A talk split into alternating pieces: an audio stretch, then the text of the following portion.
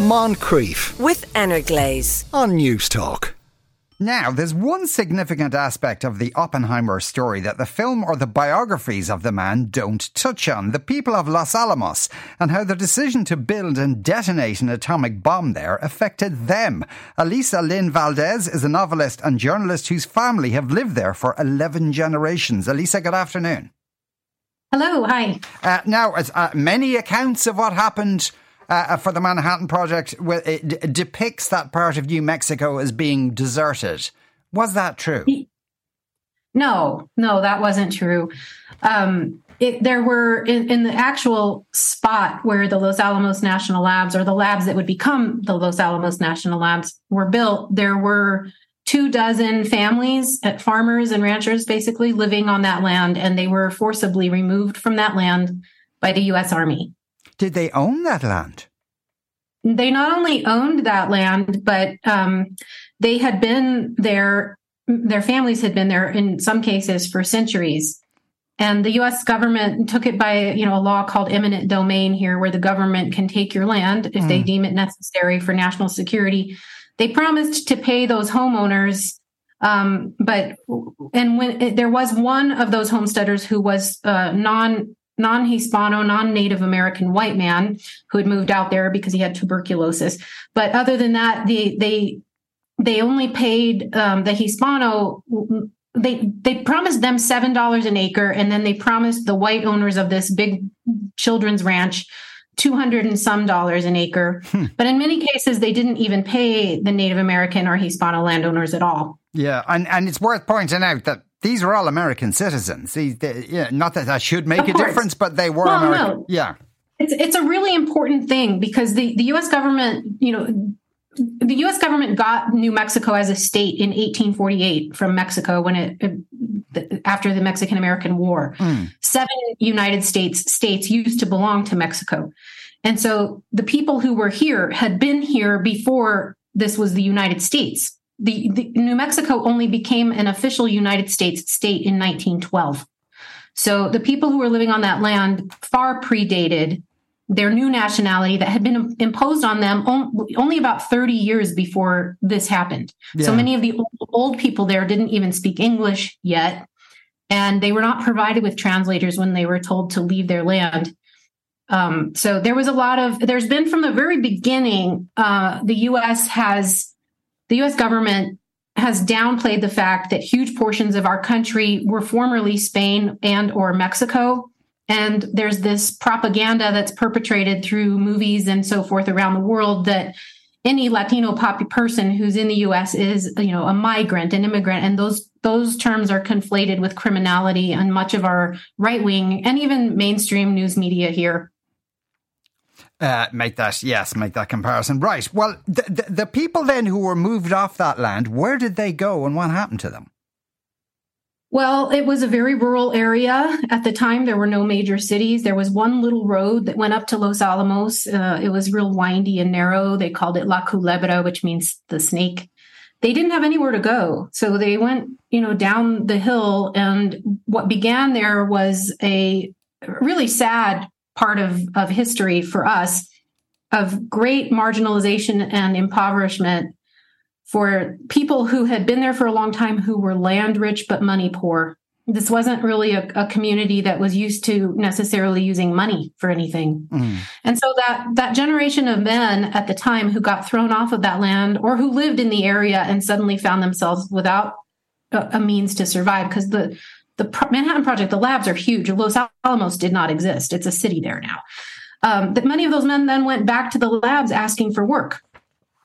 And they were given work, but they were given terrible jobs uh, working with beryllium and other extremely toxic chemicals. A, a friend of mine has a photo of her father uh, working over a vat of beryllium, and his two white supervisors have full, you know, moon suit protective gear on. And he and, you know, the Hispanic and Native men were not given that, that kind of gear. So you have a whole generation of men, her father included, who died of berylliosis because they were knowingly exposed to this extremely toxic chemical yeah. by the people who commandeered their land. Loida filed a class action lawsuit against the labs on behalf of her dad and the other people who died in this way, and she won. Now, that's the story Hollywood should be telling. Yeah, yeah. Now, the, the, uh, um, apart from the men who worked there, an atomic bomb went off there. So th- that must have affected generates and still be affecting people there. Yeah. So New Mexico is huge. I think we're almost the same size as uh, the U K. Um, it's the fifth largest state, and they did not detonate the bomb right in Los Alamos because they lived there. You know, the mm. Manhattan Project people lived there. Instead, they chose a, an area further south called Alamogordo, near White Sands. Um, it's the Trinity test site. And that's where my family lived. My mom uh, comes from a ranching family down there. The um, Loida has found all these internal documents that she has shown to me. I've optioned her life story. It's really fascinating. But when they were trying to figure out where to drop the bomb, they chose that area, and that some concern was raised that people lived there. And the, the actual verbiage was something like, well, it's not that big a deal because it's nothing but cows and Mexicans. That's how they viewed our mm-hmm. communities. And what's real, what's interesting, might be interesting to your listeners, is my mother's mother was one hundred percent Irish from Dungarvin. Uh, she, her dad came out here working, building the railroads alongside indentured, you know, Chinese folks, and was a real working class guy. He, she married into a Hispano family here. So that's my mom's family. And they had a farm. My mom was eighteen months old when that bomb was dropped. Uh, about, it's eighty-seven miles by car, but if you were to fly, it would be more like sixty mm-hmm. miles. And uh, of the twenty-one girls in my mom's graduating high school class, seventeen of them had leukemia. My mom has had health problems her whole life, as have many people in New Mexico, because that, that radiation went everywhere. Um, but they were very, very close to it. My great-grandfather used to talk about how he thought the sun had come up twice that day because the bomb was so bright. And he was out, he was a sheep rancher, so he was out early with his animals and was quite confused. Yeah. And there's still effects of all this today. Yes. In fact, uh, some, there, oh yeah, no, our, our state is radioactive. And none of this has stopped. The uh, weapons, man, nuclear weapons industry is the biggest industry in the state. The amount of money that our federal government pours into New Mexico every year to make these weapons and develop new ones that are even bigger and better, better in quotes, uh, is actually larger than the state's entire budget for the year. So they employ everybody.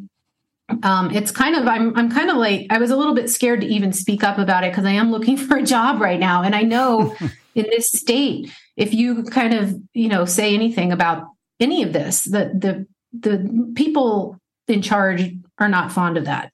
Um, so yeah, it's still a problem. And in twenty eighteen, there was an inspection done by the Department of Energy at the Los Alamos National Labs. And the labs were cited again in twenty eighteen for not giving workers adequate protective gear working with beryllium. It's still happening. Is there an effect in terms of uh, um, generational trauma symptoms? That seems to also still be going on in New Mexico. Oh, definitely. I mean, this, this state has so many problems. Um, we've been twice colonized, you know, once by Spain and then once by the United States. Uh, and that there's been, there've been genocides here. There, it's just a, a strange place.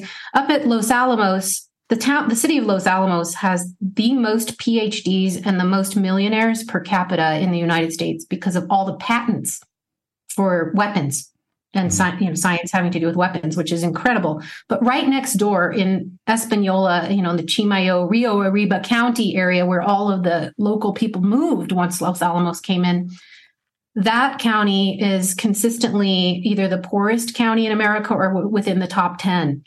And they have, you know, the nation's highest rates of heroin overdose. Uh, of those kinds of problems are going on there.